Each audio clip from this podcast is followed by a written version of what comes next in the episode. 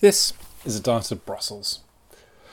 Today we're going to talk about Article 16 of the Northern Ireland Protocol. For those of you who haven't been following uh, this particular issue, this is basically a uh, safeguarding mechanism that was included in the Protocol on Ireland in the withdrawal agreement, uh, which basically is a mechanism to deal with unforeseen problems. Um, so the language for this comes from uh, the European Economic Area Treaty, the EEA, which the EU signed with uh, Liechtenstein, Norway, and Iceland back in the mid 90s. In some senses, it's a fairly uh, standard kind of provision. Basically, it's saying, you know, if something happens that we hadn't really uh, anticipated, uh, you can put in place uh, what are called safeguarding measures. And uh, these aren't particularly defined because, again, partly depends on the nature of the problem. Uh, and so, you know, as a temporary uh, measure, you can make sure the the treaty that you've agreed can continue to uh, function as much as possible, and also that you're working towards trying to deal with them. Now, at the time, the inclusion of Article 16 uh, in the withdrawal agreement wasn't really a focus of much discussion. Um, it was there uh, as something that uh, was just kind of seen as a contingency, but uh, there wasn't any great sense that this was um, a live letter in proceedings. However, since uh, the beginning of last year, when the treaty came into force, uh, even arguably before, uh, there was a uh, discussion or a stream of discussion in the UK which said that this was a uh, very important provision uh, because the protocol didn't work and indeed couldn't work. And so, one of the leitmotifs of uh, the past year and a half has been uh, mention of Article 16 by the UK uh, government ministers from uh, Boris Johnson and David Frost down to uh, suggest that the difficulties of the implementation of the protocol meant that we should be keeping in mind the option uh, of safeguarding measures that Article 16 allows for. Ironically, uh, given that we think about this mainly in the context of the UK, we have to remember that Article 16 was momentarily, and I do mean momentarily, we're talking a matter of hours, uh, invoked by the EU when it came to uh, the distribution of uh, COVID uh, vaccines, a draft of a decision uh, was produced which mentioned that Article 16 was going to be invoked. Uh, this was uh, almost immediately turned around by the EU um, and the Commission. Uh, but again, it merely just reinforced the point that A, uh, this was something that perhaps wasn't being quite as fully internalized by uh, the EU as they had thought it was, but also that it was a procedure that was there and could be used. And certainly the UK has uh, beaten the Commission over the head with that invocation uh, frequently uh, ever since. But what we want to try and do here is not so much run through the procedure uh, per se, because there are lots of good guides out there, but more just think about whether it is actually the solution to the problem that the UK thinks that it faces. So, in this uh, episode, I want to talk a little bit about uh, why you might invoke Article 16 and why it might, or indeed might not, as the case may be, help you in your bigger project, in your bigger cause. So let's start with the purpose of triggering Article 16. Now, the article itself specifies what must be the, the, the test. So it says if the application of this protocol leads to serious economic, societal, or environmental difficulties that are liable to persist or to diversion of trade, the Union or the UK may unilaterally take appropriate safeguard measures. That seems pretty clear, except of course it doesn't. Uh, it doesn't specify what the uh, level of difficulties, economic, societal, or environmental, might be. It doesn't specify whether diversion of trade is uh, any diversion of trade anywhere or if it's uh, specifically between Northern Ireland and the EU or between Northern Ireland and the rest of the great uh, of the UK. Uh, all of these things are actually very uh, open. Um, and it's been noted elsewhere, this leads a very low threshold for invoking uh, uh, these, and essentially you're trusting everyone not to misuse the provisions, which, as we might reflect upon in political terms, might be a little bit of a punt at this stage. In addition, it's not clear what appropriate safeguard measures actually means.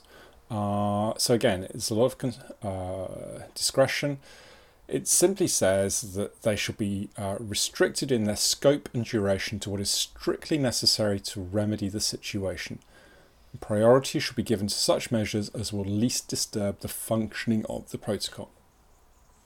So it's here that uh, uh, we might recognize that there is a degree of proportionality. Uh, you should only do what you have to do, uh, and only for so long as uh, is the case. So, again, to come back to the starting point, Article 16 is not a permanent mechanism. It's not about saying we don't like the provisions here, we're just not going to uh, apply all of them, or we're going to uh, implement some uh, measures uh, for forever and a day because uh, that's the way we want it to be.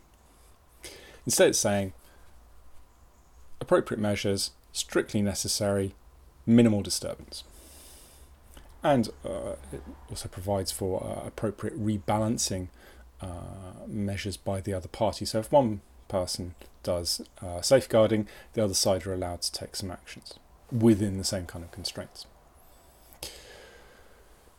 In essence, the UK has arguably only two reasons to invoke uh, Article 16 and safeguarding beyond these uh, grounds. So, you know, they're going to have to. Uh, we're talking here about logics rather than about the justifications. The justifications will have to conform with that wording that we've talked about about serious economic, societal, or environmental difficulties that are liable to persist or diversion of trade. Those are the, those are the grounds that must be claimed for it. But let's think about the purpose of it. The first purpose is one of trying to reduce pressure on Northern Ireland. As you'll recall, the protocol is designed to keep Northern Ireland closely aligned with many areas of EU regulation in terms of trade so that you can keep an open border between uh, North and South. And the trade off of that is that the uh, UK accepts that there will be checks between East and West, so between Northern Ireland and Great Britain, uh, which allow the EU's uh, internal market to continue to function in a way that means that uh, north south uh, trade uh, and passage of persons can proceed unhindered.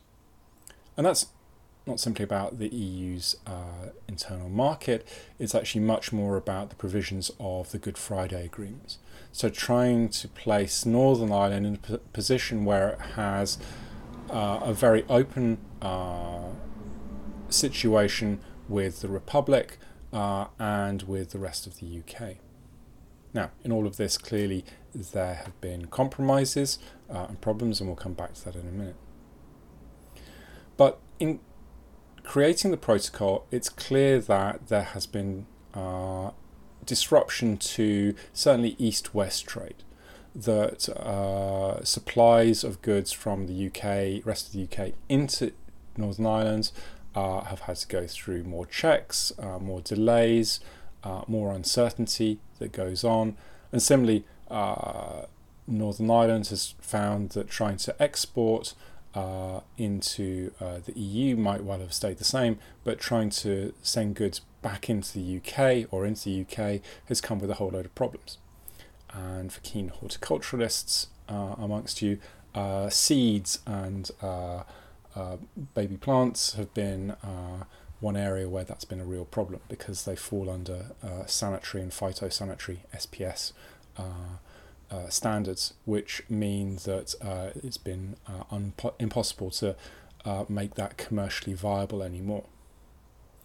So, Northern Ireland has had a disruption to trade, it's had some uh, economic difficulties, and those are liable to persist. Uh, so you could say there's some grounds there. But what can the UK do under Article 16? Well, as we said, uh, it's uh, got to do as little as possible uh, for as short as possible time in order to try and remedy the situation. Um, but uh, let's think about this in the kind of a, a maximalist kind of way.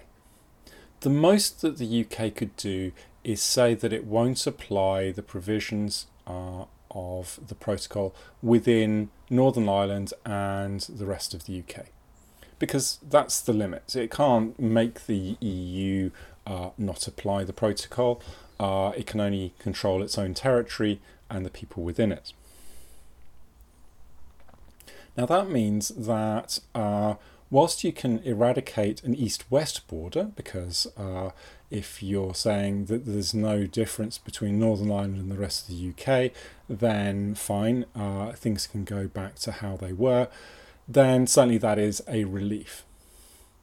But in relieving that east west traffic, you set up a problem of north south trade. So, uh, at one level, that's uh, potentially creating an opportunity for uh, the EU to say, well, we have to impose checks now um, because uh, the protocol isn't in operation and therefore Northern Ireland is no longer uh, effectively within our territory, so therefore we've got to check goods as they enter the EU single market. Now, the UK might say, well, remember your Good Friday Agreement uh, obligations, which you said were really important uh, about creating an open border between North and South. The EU might well say, okay, well, we acknowledge that, um, but at the same time, we also have other obligations that require us to uh, impose restrictions. So I think the EU would find that there would be a very difficult situation. Uh, most obviously, Ireland, uh, the Irish government might well uh, say that they want to uh, avoid imposing checks uh, because that would be detrimental to the peace settlement and relations in general. But for the EU, uh, even if they don't impose checks per se at the border, certainly one of the things that would become an issue is that anything produced in Northern Ireland would no longer be verifiably compliant with EU standards. So, all of that content of the protocol, which is about aligning Northern Ireland with EU standards and regulations, which is there to avoid the need for checks uh, and controls uh, for goods moving from Northern Ireland to uh, the EU, no longer would be in effect because the UK would have said, well, we're not applying that anymore. So, even if in practice the UK still were to be applying that because it hadn't actually got rounds to uh, changing any rules or regulations, there wouldn't be a legal framework in place which would allow the EU to be confident that there was that application. So, absent that, the EU would be within its rights to say that the goods coming from Northern Ireland no longer are compliant or demonstrably compliant with EU standards. So, at the most prosaic level, that's things like health and safety, uh, which uh, then would be grounds for removing those goods from the market or from banning them from entering. So, one way or another, whilst uh, east west trade between Northern Ireland and Great Britain might uh, see a return to uh, what I'm going to do air quotes as normality, uh, that would be uh, at least offset, if not more than offset, by uh, the disruption to north south trade between Northern Ireland and uh, the EU. And that's a very significant part of the EU, of Northern Ireland's economic infrastructure. The success of the Good Friday Agreement in promoting economic interdependence uh, between North and South has been very marked. Even in the short time that the protocol has been in operation, we've seen a diversion of trade. Remember that from uh, grounds for invoking Article 16 from east west trade to north south trade because it has been uh, less problematic uh, to go. So, the first reason for invoking Article 16, reducing pressure on Northern Ireland, is never going to be unambiguously clear. It would be, I think, at most a swapping of one set of problems for another set of problems. Which takes us then to the second reason why the UK might want to invoke Article 16 and this I think has been very clear throughout it, namely trying to increase pressure on the EU to renegotiate the protocol. I surprise no one, I hope, by saying that the UK doesn't like, or the UK government doesn't like the protocol. It doesn't like the imposition of east west checks. It doesn't like the application of substantial uh, portions of EU law within Northern Ireland it doesn't like the uh, system that has been set up. And it would very much like to replace it with something that allows for what's the term we're looking for? Frictionless trade. There we go. Uh, east west, north south, up down, left right, all the way around. Why can't we all just uh, avoid these silly checks and go on? Now, that's uh, perhaps a topic for another podcast, but uh, it's evident that the UK, as embodied uh, in the position of Lord Frost, has been that renegotiation is a priority and an urgent one at that. And this is in part because the protocol itself is insufferable, and therefore uh, Article 16 is a way to uh, move that along. So, if we think about the protocol, uh, we've got some very limited options of what we can do. We can either uh, renegotiate it directly, and we're allowed to do that. Uh, we can uh, invoke Article 16, which allows for those temporary safeguards. We can uh, create a new agreement that replaces all or part of the protocol, which is also provided for specifically uh, within the protocol. Or we can try to uh, annul uh, the uh, application of the protocol and with it the rest of the withdrawal agreement. Now, uh, the annulment process is a non starter, that none of the grounds of force majeure or coercion or fundamental change, change in circumstances apply. So we haven't got that option. Renegotiation has been argued by the UK for a long time and that uh, requires the EU to agree, which it hasn't wanted to. So it neither wants to renegotiate nor does it want to uh, get into a discussion about something that replaces it, uh, which uh, would overwrite what there is. Which really only leaves Article 16 as something that is within the UK's unilateral control, at least initially, because uh, it does come with uh, review and dispute settlement mechanisms attached. But uh, it would perhaps, the UK is thinking, force the EU to get out of its rut and start actually seriously engaging with the issues. Now, this is a uh, point that uh, is worth exploring.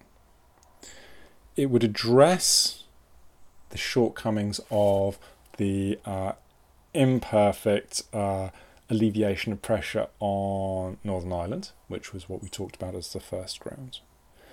And it would potentially provide for a more general uh, improvements in relations that if the UK could just get what it wants, which is uh, a better deal, then uh, it wouldn't be quite so stroppy uh, and everyone would be happy and we could move on. Sounds good, doesn't it? The problem, if you hadn't already spotted it, is that this is not exactly a new issue. Remember that Northern Ireland has been the central issue in the Brexit process since, well, certainly since 2017 and arguably ever since the referendum.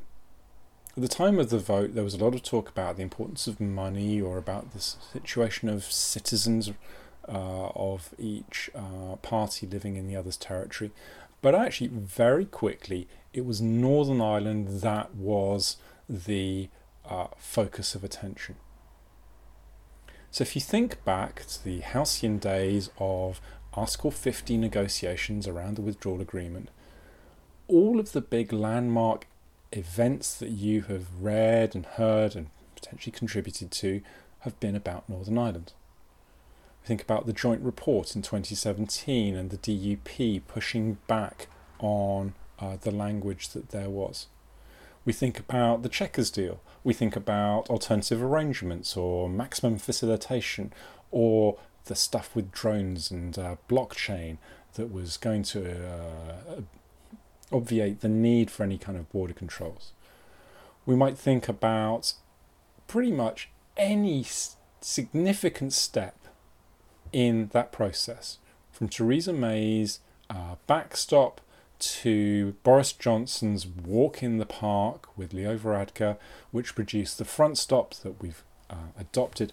All of that has been about Northern Ireland thousands and thousands of person hours have been expended on precisely the issue of how to deal with Northern Ireland's particular situation within the UK, within the Good Friday Agreement, and in relation to the EU. Now, the point here is not that the protocol is a good outcome. Nobody is particularly happy with the model of the protocol. And the reason for that is that it comes with costs. It comes with costs to the way that the Good Friday Agreement works. It comes with costs to North South relations, East West relations, relations between Dublin and London. All of these things are negatively affected by the model that is chosen in the protocol. And again, I leave it to others to unpack all the reasons uh, why that might be. What is important to take, though, is that the protocol might not be good, but it is less bad than any of the other alternatives that have been advanced. And that really is the crux of the matter. Uh, negotiation theory tells us that you should go for the least worst option. And your options are either not to agree anything or to agree something. And in this case, not agreeing anything between, all, uh, between the UK and the EU in Article 50, in that withdrawal agreement about Northern Ireland, would not have been acceptable. It would have come with impossible uh, requirements on both sides it would have rendered the Good Friday Agreement basically uh, uh, inoperable, fundamentally. So there needed to be an agreement of the many, many models that were advanced at many, many points over the time of the negotiations and indeed since. There hasn't been a model which looks more acceptable to the two sides, and remember it's got to be acceptable to both sides, than the model that is currently in place. So, more prosaically, yes, you could find a model that is different to the current one here, one that works better for the UK, but it will work less well for the EU to the extent that the EU doesn't want to go down that road. Now, that was true in 2019 when we had the discussion of uh, the uh, backstop. Ironically, uh, the EU's uh, position probably was uh, reinforced by uh, the elevation of Boris Johnson to Prime Minister, who made it very clear uh, push to change the protocol and ended up with something that he could sell back at home and which was acceptable to the EU. So, moving the settlement of the terms of the protocol one way or the other is going to cause more problems than it solves. And this is one of the key reasons why the EU doesn't want to renegotiate the protocol. Now, introducing safeguard measures under Article 16 doesn't change that fundamental fact. if anything, it probably makes the EU less likely to renegotiate because uh, it will demonstrate, uh, in the EU's eyes, a lack of good faith engagement by the UK. And one of the real problems that the UK has is that the EU doesn't think that it is a good faith actor. So, why would we talk about uh, setting up a new arrangement when the UK appears not to have tried its hardest to make the current arrangements work? And again, I'll make the point that whatever settlement you have for Northern Ireland, it will not be uh, a cost free exercise. It's rather about who's going to carry the costs. Everyone's got costs, uh, and that's going to be a real problem. Moreover, I think if we go down a route of using Article 16 to try and force renegotiation, we have to remember that there's a wider context which looks pretty atrocious for the UK. The EU will resume the legal challenges that it had parked uh, over the summer, which potentially come with various liabilities. There's cross linkage between the withdrawal agreement and the trade and cooperation agreement uh, that was signed uh, at the very end of 2020, which uh, regulates the wider relationship between the UK and the EU, which means that the EU potentially could impose very significant uh, sanctions on UK EU trade as a whole. There's the whole US dimension, with the Biden administration making consistent signals that it expects the Good Friday Agreement to be respected and implemented by all sides and it sees the protocol as the vehicle for doing that with all the caveats that we talked about. So the UK, at best, would be making an, a, a punt that the pressure of applying Article 16 would force the EU to the negotiating table, which rather disregards the relatively strong position that the EU has to hurt the UK in other areas of the relationship.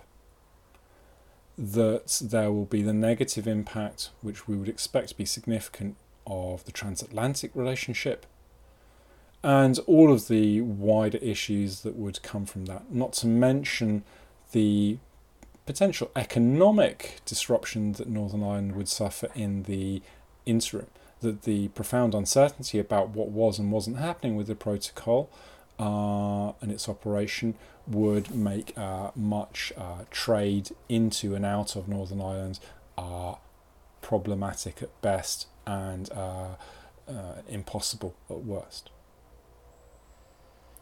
So, if we try and wrap this up, then Article 16 looks attractive to the UK.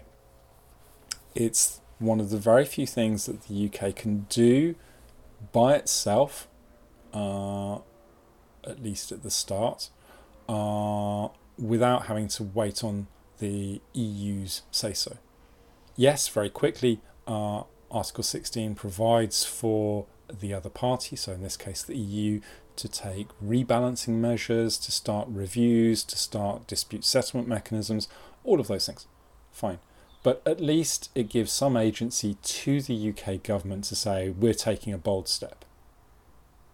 The problem is that that step doesn't lead to unambiguously clear benefits uh, and improvements in the UK situation or Northern Ireland situation. So, in terms of improving the pressure on Northern Ireland, we've talked about the problems that are there. In terms of getting the EU to renegotiate the protocol, again, uh, that looks highly dubious uh, and uh, problematic.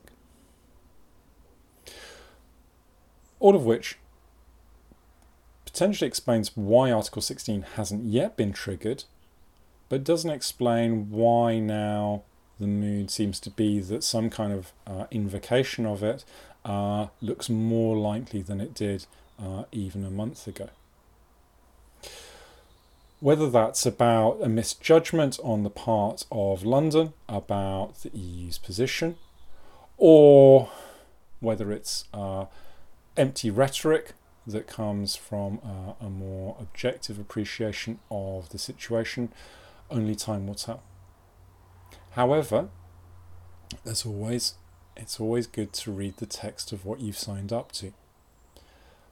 Sure, we'll come back to this uh, in the future. But until then, thanks for listening and talk again soon.